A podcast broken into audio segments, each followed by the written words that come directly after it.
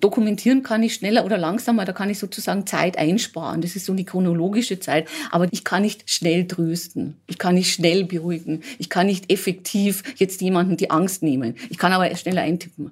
Und insofern äh, geht es dauernd darum, so zwei verschiedene Logiken von Zeit auf die Reihe zu bringen. Ihr hört Wissen macht Arbeit. Heute die vierte Folge unserer Podcast-Reihe. Hallo, ich bin Theresa Samuelis.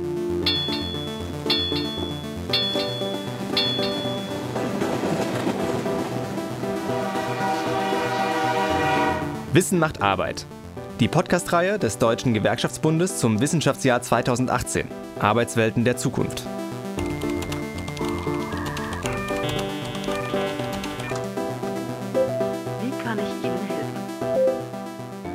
Es ist schon so normal geworden, dass wir kaum noch darüber nachdenken. Wir sind immer und überall erreichbar. Privat und beruflich, morgens beim Frühstück und nach Feierabend in der Bar. Wir können von unterwegs eine E-Mail beantworten oder am Wochenende mit dem Laptop von zu Hause arbeiten. Das eröffnet Freiräume, kann aber auch belastend sein. Aber Belastung entsteht nicht nur durch unsere permanente Verfügbarkeit. Auch am Arbeitsplatz selbst können Tablets, Smartphones und Software uns ganz schön unter Druck setzen. Und der stellt eine Belastung dar, die sogar krank machen kann. Das ist schon bemerkenswert. Denn eigentlich sollen uns digitale Mittel dabei helfen, flexibel und effizienter zu arbeiten. Sie sollen uns Tätigkeiten abnehmen oder sie so erleichtern, dass wir mehr Raum für anspruchsvolle und kreative Arbeit haben. In der Praxis ist es aber oft so, dass digitale Tools unsere Arbeitshandlungen so strukturieren, dass sie uns in unserer Arbeit sogar einschränken. Zum Beispiel, wenn wir permanent unsere Arbeitsprozesse digital dokumentieren müssen, anstatt unseren eigentlichen Aufgaben nachzugehen. Das kann Druck erzeugen und führt zu einem Dilemma.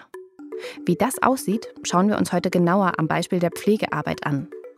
Neue Technologien erfordern außerdem neue Lernprozesse, für die wir neben unseren eigentlichen Tätigkeiten überhaupt erstmal Zeit finden müssen. Auch darüber reden wir heute.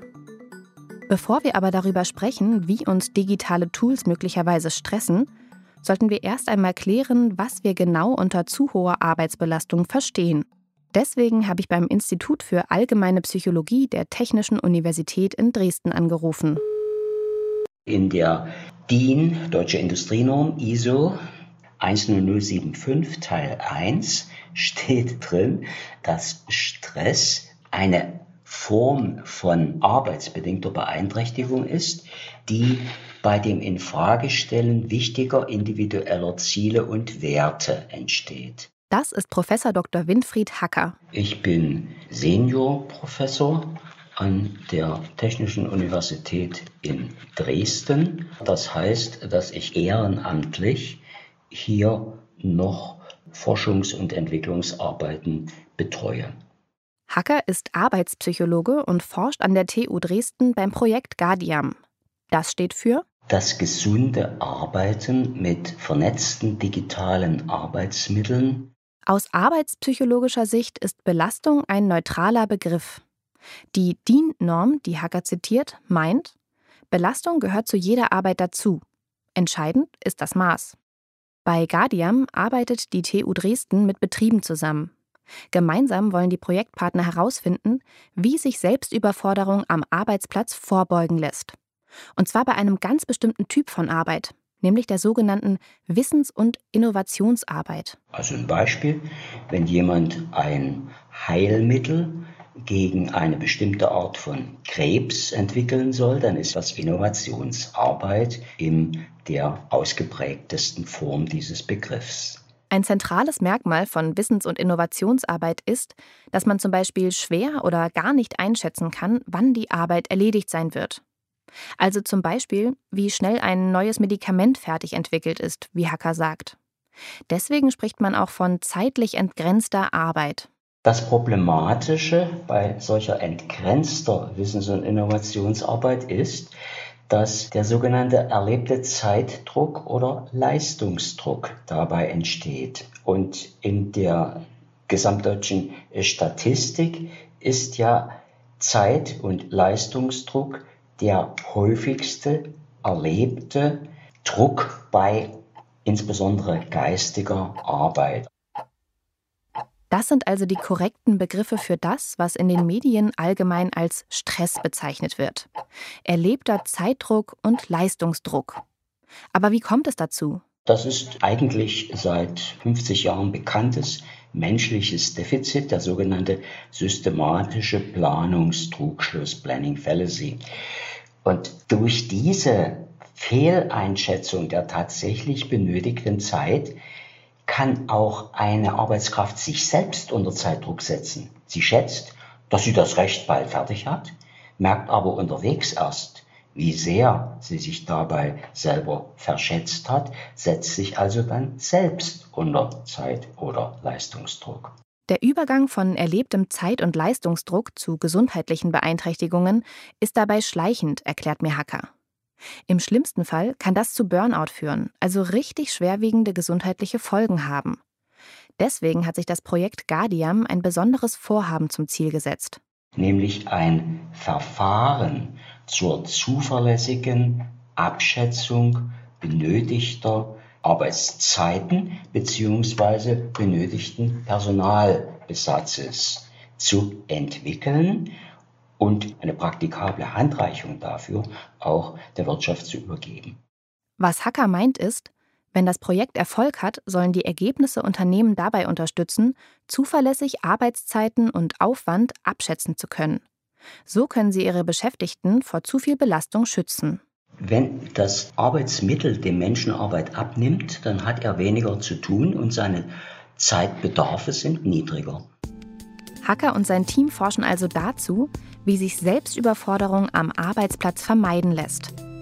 Hierfür versuchen sie, eine Systematik zu entwickeln, mit der Unternehmen und Beschäftigte Arbeitszeit besser vorausplanen können. Damit sollen Zeit- und Leistungsdruck vermieden werden, die unter Umständen nämlich zu Gesundheitsschäden führen können. In zeitlich entgrenzten Arbeitsprozessen, wenn man also nicht genau einschätzen kann, wie lange eine bestimmte Tätigkeit dauert, hängt der Druck, den wir empfinden, auch davon ab, welche Arbeitsmittel wir benutzen. Was Hacker zum Schluss noch gesagt hat, ist dabei eigentlich das Ideal der Digitalisierung. Neue Technologien sollen Arbeitnehmende so unterstützen, dass sie für ihre Arbeit weniger Zeit brauchen. Das ist aber nicht immer gegeben. Erstens, weil durch die Digitalisierung unsere Arbeit zeitlich und räumlich entgrenzt ist, arbeiten viele mehr, als sie eigentlich sollten, und der Druck bei der Arbeit nimmt zu. Zweitens setzt die Veränderung unserer Arbeit Lernprozesse voraus. Denn wenn ich zum Beispiel zum Entwickeln des Medikamentes eine neue Software als Datenverzeichnis nutze, muss ich die auch erstmal verstehen und erlernen. Wie lange ich dafür brauche oder wie ich das überhaupt angehe, ist bei allen Menschen anders. Qualifizierung braucht einfach ihre Zeit. Das geht nicht nebenbei.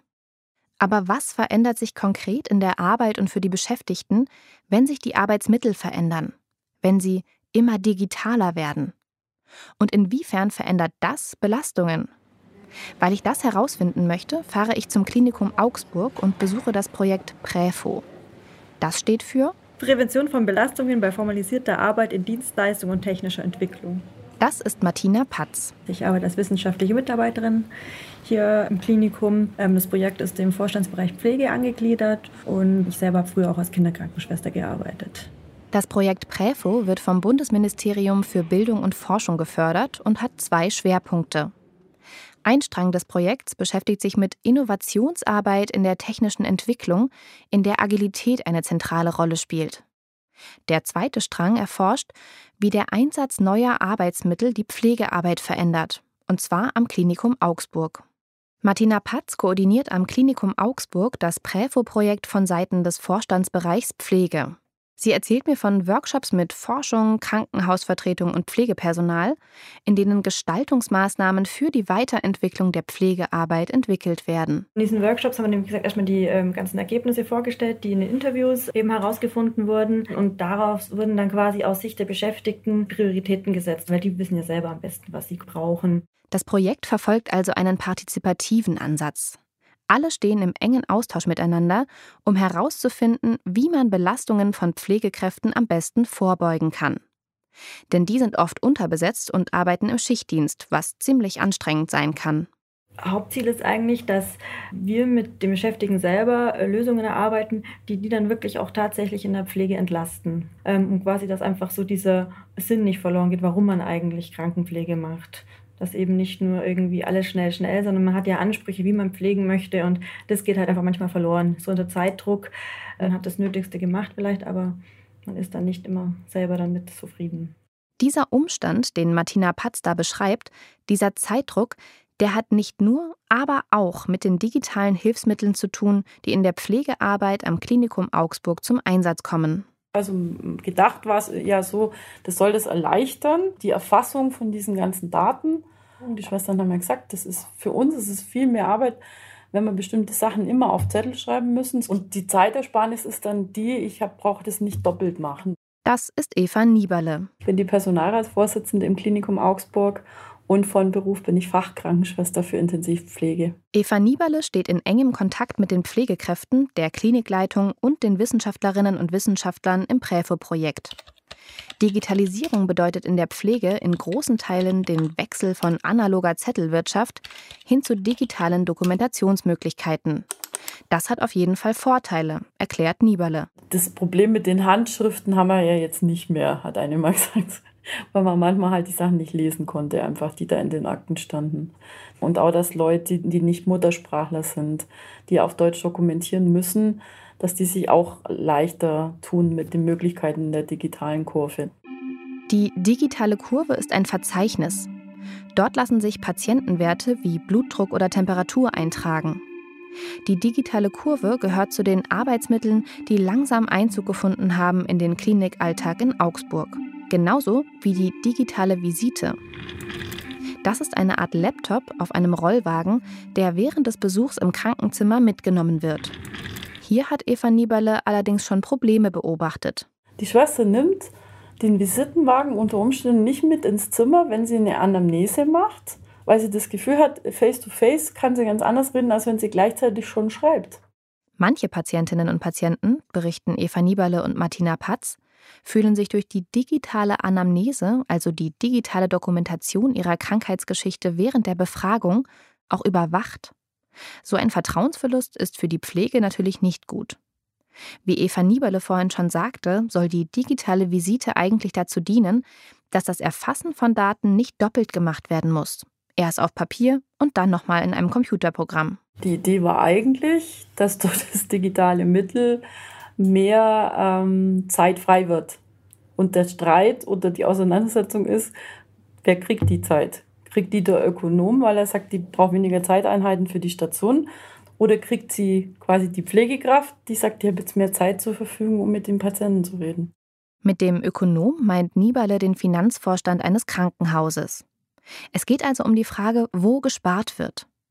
Das bestätigt auch Martina Patz vom Vorstandsbereich. Da fällt mir dann eher so die Pflegedokumentation ein, dass die ja so viel Zeit in Anspruch nimmt, weil alles, was dokumentiert ist, bringt natürlich Geld, kann abgerechnet werden. Die Pflegekräfte schauen sich einfach, dass der Patient gut versorgt ist und dann wird halt die Dokumentation vielleicht knapper oder halt später gemacht. Aber ähm, denen ist jetzt nicht wichtig, dass jetzt schon alles drinsteht in der Akte, sondern die möchten erstmal gucken, dass der Patient alles hat, dass der gut versorgt ist, weil das ist ja für die eigentlich so der Sinn der Arbeit. Der Sinn der Arbeit. Im Kontext der Pflege erhält dieser Ausdruck nochmal eine ganz eigene Bedeutung. Es geht hier um Menschen. Die Kehrseite ist eben, dass dann in dem Augenblick, wo so eine Arbeit, die noch nicht digitalisiert war, zum Beispiel wenn ich jetzt dem Patienten eine Blutdruckmanschette hinmache und gleichzeitig mit dem spreche und den gleich auch noch anfassen muss, also wo meine Sinne viel mehr wahrnehmen, als wenn das vielleicht nur der automatisierte Vorgang ist, wenn das wegfällt, dann muss ich quasi mir eigentlich das bewusst machen, was an dem Vorgang brauche ich denn noch für die Interaktionsarbeit. Das Treffen mit Martina Patz und Eva Nieberle hat mich noch lange beschäftigt. Vor allem, was sie über den Pflegeberuf gesagt haben. Man muss emotional zugänglich sein und mit all seinen Sinnen bei der Sache, um eine sinnvolle und sinnhaftige Arbeit leisten zu können. Wenn nun eine Maschine ins Spiel kommt, fühlen sich die Pflegerinnen und Pfleger manchmal dieses Sinns in der Arbeit beraubt. Eva Nieberle aus dem Personalrat hat diese Arbeit mit allen Sinnen gerade Interaktionsarbeit genannt. Weil man mit Menschen, in diesem Falle Patientinnen und Patienten, unmittelbar zusammenarbeitet. Was sich hinter diesem Begriff genau verbirgt, klären wir jetzt. Zum Thema Interaktionsarbeit forschen im Prävo-Projekt nämlich zwei Soziologen, die ich in Augsburg auch noch getroffen habe. Es gibt vier Dimensionen von Interaktionsarbeit, die in jeder Dienstleistung mit Kundenkontakt anfallen. Kooperationsarbeit, Emotions- und Gefühlsarbeit und subjektivierendes Arbeitshandeln. Das ist Dr. Margit Weirich. Ich bin Soziologin, bin wissenschaftliche Mitarbeiterin an der Universität Augsburg und zwar an der Forschungseinheit Sozioökonomie der Arbeits- und Berufswelt. Margit Weirich leitet den Forschungsbereich des Präfo-Projektes an der Universität Augsburg. Die vielen Dimensionen von Arbeit, von denen sie hier spricht, muss sie mir aber noch mal genauer beschreiben. Kooperationsarbeit, Emotionsarbeit, Gefühlsarbeit, subjektivierendes Arbeitshandeln. Hä? Das erste ist, man muss Kooperationsarbeit leisten, und zwar Dienstleister und Kunden, also im Klinikumsfall Pflegekräfte und Patientinnen. Also man muss ja seine Medikamente nehmen, man muss mitarbeiten, wenn es um eine bestimmte Lagerung geht. Also man muss aufgeschlossen sein der Diagnosenstellung der Ärzte gegenüber. Bei der zweiten Dimension, der Emotionsarbeit, geht es darum, dass man an den eigenen Emotionen arbeitet, damit die Arbeit reibungslos funktioniert. Zum Beispiel, dass man als Pfleger nicht zeigt, dass man gestresst ist. Das Umkehrbild dazu ist die Gefühlsarbeit. Das Arbeiten an den Gefühlen der Patientin oder des Patienten. Also gerade in der Krankenpflege gehört ja das Trösten, das Beruhigen, äh, das Aufrichten ja tatsächlich zur zu leistenden Dienstleistung. Und subjektivierendes Arbeitshandeln, das ist so ein Gefühl, so ein Gespür für die Situation, um rauszukriegen, was ist eine Sache, was ist jetzt das Problem. Es geht also darum, einfühlsam mit Gefühlen und Gegebenheiten umzugehen und auf unerwartete Umstände flexibel zu reagieren. Situatives Handeln heißt das in der Forschung. Neben Martina Weirich sitzt ihr Kollege Marc Jungteubel. Ich arbeite an der Forschungseinheit für Sozioökonomie der Arbeits- und Berufswelt an der Universität Augsburg zusammen mit meiner Kollegin Margit Weirich im Forschungsprojekt Präfo. Weirich und Jungteubel beschäftigen sich im Präfo-Projekt mit dem Aspekt der Formalisierung. Zur Erinnerung, Präfo steht für Prävention von Belastungen bei formalisierter Arbeit. Aber was heißt das eigentlich? Grundsätzlich versteht man unter Formalisierung das Festhalten oder Festschreiben von Vorgaben, Regeln oder auch Verfahrensschritten.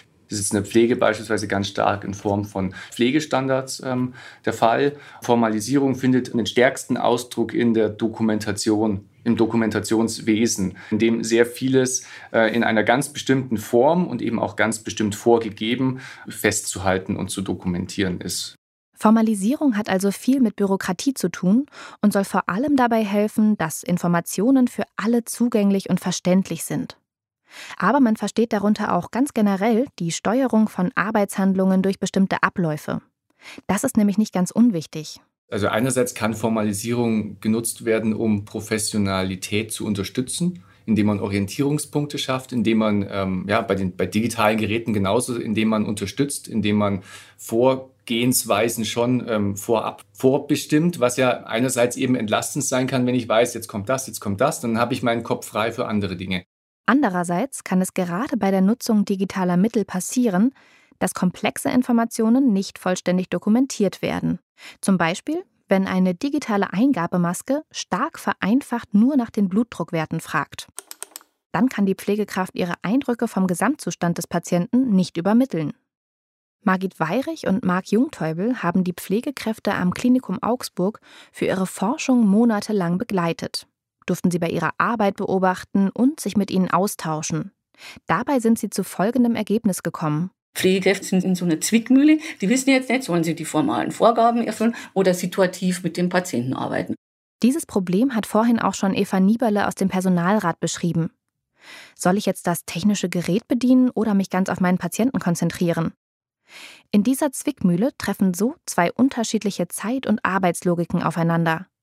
Eine, die man sehr genau steuern kann, und eine, die man überhaupt nicht steuern kann. Dokumentieren kann ich schneller oder langsamer, da kann ich sozusagen Zeit einsparen. Das ist so die chronologische Zeit. Aber ich kann nicht schnell trösten. Ich kann nicht schnell beruhigen. Ich kann nicht effektiv jetzt jemanden die Angst nehmen. Ich kann aber schneller eintippen. Und insofern äh, geht es dauernd darum, so zwei verschiedene Logiken von Zeit auf die Reihe zu bringen. So entsteht also der Zeit- und Leistungsdruck, den Professor Hacker von der TU Dresden uns vorhin erklärt hat. Dabei ging es ja ursprünglich darum, mit Hilfe digitaler Arbeitsmittel Zeit zu sparen.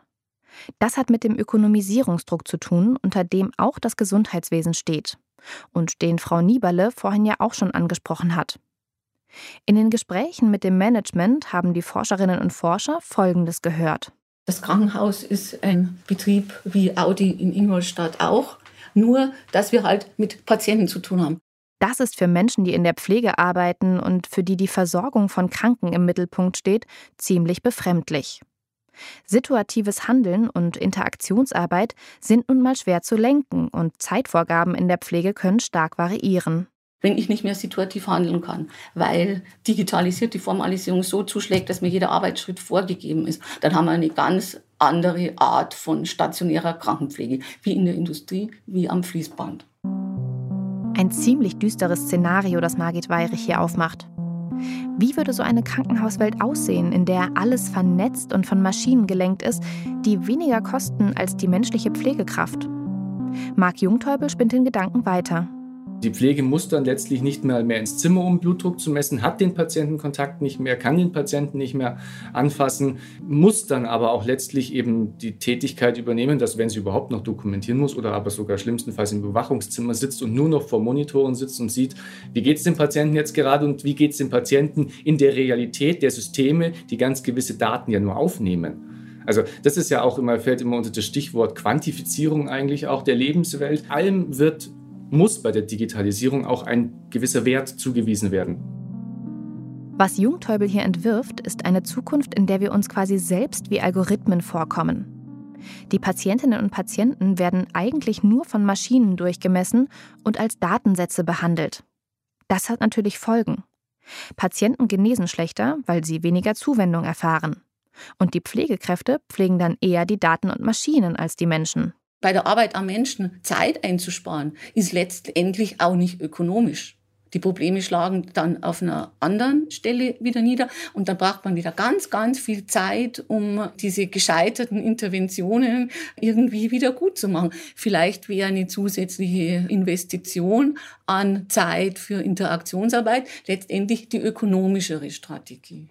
Prävention ist also laut Weirich oft günstiger, als entstehende Fehler hinterher auszubügeln. Die Patienten sollten die Zuwendung erfahren, die sie gesund machen, und auch die Pflegekräfte sollten die Zeit und die Mittel zur Verfügung haben, die es dafür braucht. Deswegen hat das Forschungsteam der Uni Augsburg Vorschläge gemacht, wie die wissenschaftlichen Ergebnisse in die Gestaltung und Nutzung digitaler Mittel einfließen könnten. Pflegekräfte sollten in die Technikentwicklung mit einbezogen werden, damit das, was dann letztendlich im, im, Klinikum eingeführt wird, auch tatsächlich der Pflegearbeit nutzt. Das ist jetzt einer der Gestaltungsvorschläge. Alle Prozesse, auch nicht nur digitale, äh, die neu organisiert werden sollen im Klinikum, darauf hin zu überprüfen, wie sie sich auf die Interaktionsarbeit am Patienten auswirken. Was Margit Weirich am Ende unseres Gesprächs sagt, haben wir auch in anderen Podcast-Folgen schon gehört. Nämlich, dass Digitalisierung am Arbeitsplatz dem Menschen dienen muss, nicht umgekehrt. Und auch, dass diejenigen, die dieser Veränderungsprozess betrifft, hier das Pflegepersonal, mit eingebunden werden und immer wieder spiegeln sollten, welche Auswirkungen neue Technologien auf die Arbeit am Patienten haben. In diesem Veränderungsprozess wird nämlich erst deutlich, welche Teile unserer Arbeit mit Hilfe digitaler Technologien tatsächlich leichter zu erledigen sind. Und auch, wo sie uns in unseren Tätigkeiten behindern. Manchmal sind Kooperationsbereitschaft oder Empathie einfach wichtiger als die Bedienung von Tools. Das haben wir heute am Beispiel der Pflegearbeit gesehen. Arbeitsformen, bei denen man mit Menschen unmittelbar zusammenarbeitet, nennt man auch Interaktionsarbeit. Dabei bleibt es eine Herausforderung einzuschätzen, wie lange wir für bestimmte Tätigkeiten brauchen. Und gerade das ist in der Interaktionsarbeit schwer einzuschätzen. Daran ist aber nicht nur die arbeitende Einzelperson schuld, sondern häufig auch die Organisation von Arbeit, also Abgabefristen und fehlendes Personal zum Beispiel. Wenn wir uns dazu noch an neue digitale Arbeitsmittel gewöhnen müssen, kann das Druck erzeugen und unserer Gesundheit schaden. Das hat Professor Dr. Winfried Hacker vom Guardian-Projekt aus Dresden erklärt. Dort versuchen die Forscherinnen und Forscher eine Systematik zu entwickeln, mit der Leute, die kreativ oder wissenschaftlich arbeiten, also mit offenem Ende, ihre Arbeitszeit besser planen können, damit sie nicht krank werden.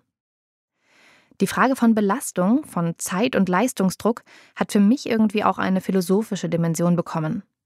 Wir behaupten, Zeit ist Geld. Aber kann man Zeit wirklich sparen? Wenn Technologien, die wir entwickeln, uns am Ende aber in unserer Arbeit negativ beeinträchtigen, ist nichts gewonnen. Arbeitsmittel müssen deswegen jedem Arbeitsfeld entsprechend so entwickelt werden, dass sie Zeit- und Leistungsdruck vermeiden, damit wir die zunehmenden Herausforderungen kreativer und situativer Arbeit mit Gelassenheit ausüben können. Digitale Technologien als Hilfsmittel. Das kann aber noch viel weiter gehen als eine Akte auf dem Computer. Zum Beispiel, wenn man auf einmal mit Robotern zusammenarbeitet. In der nächsten Folge hören wir dazu noch ein bisschen mehr. Wir sprechen nämlich darüber, wie smarte Systeme uns jetzt schon unterstützen. Bis zum nächsten Mal also. Tschüss. Die Podcast-Reihe wird gefördert vom Bundesministerium für Bildung und Forschung innerhalb des Wissenschaftsjahres 2018 Arbeitswelten der Zukunft.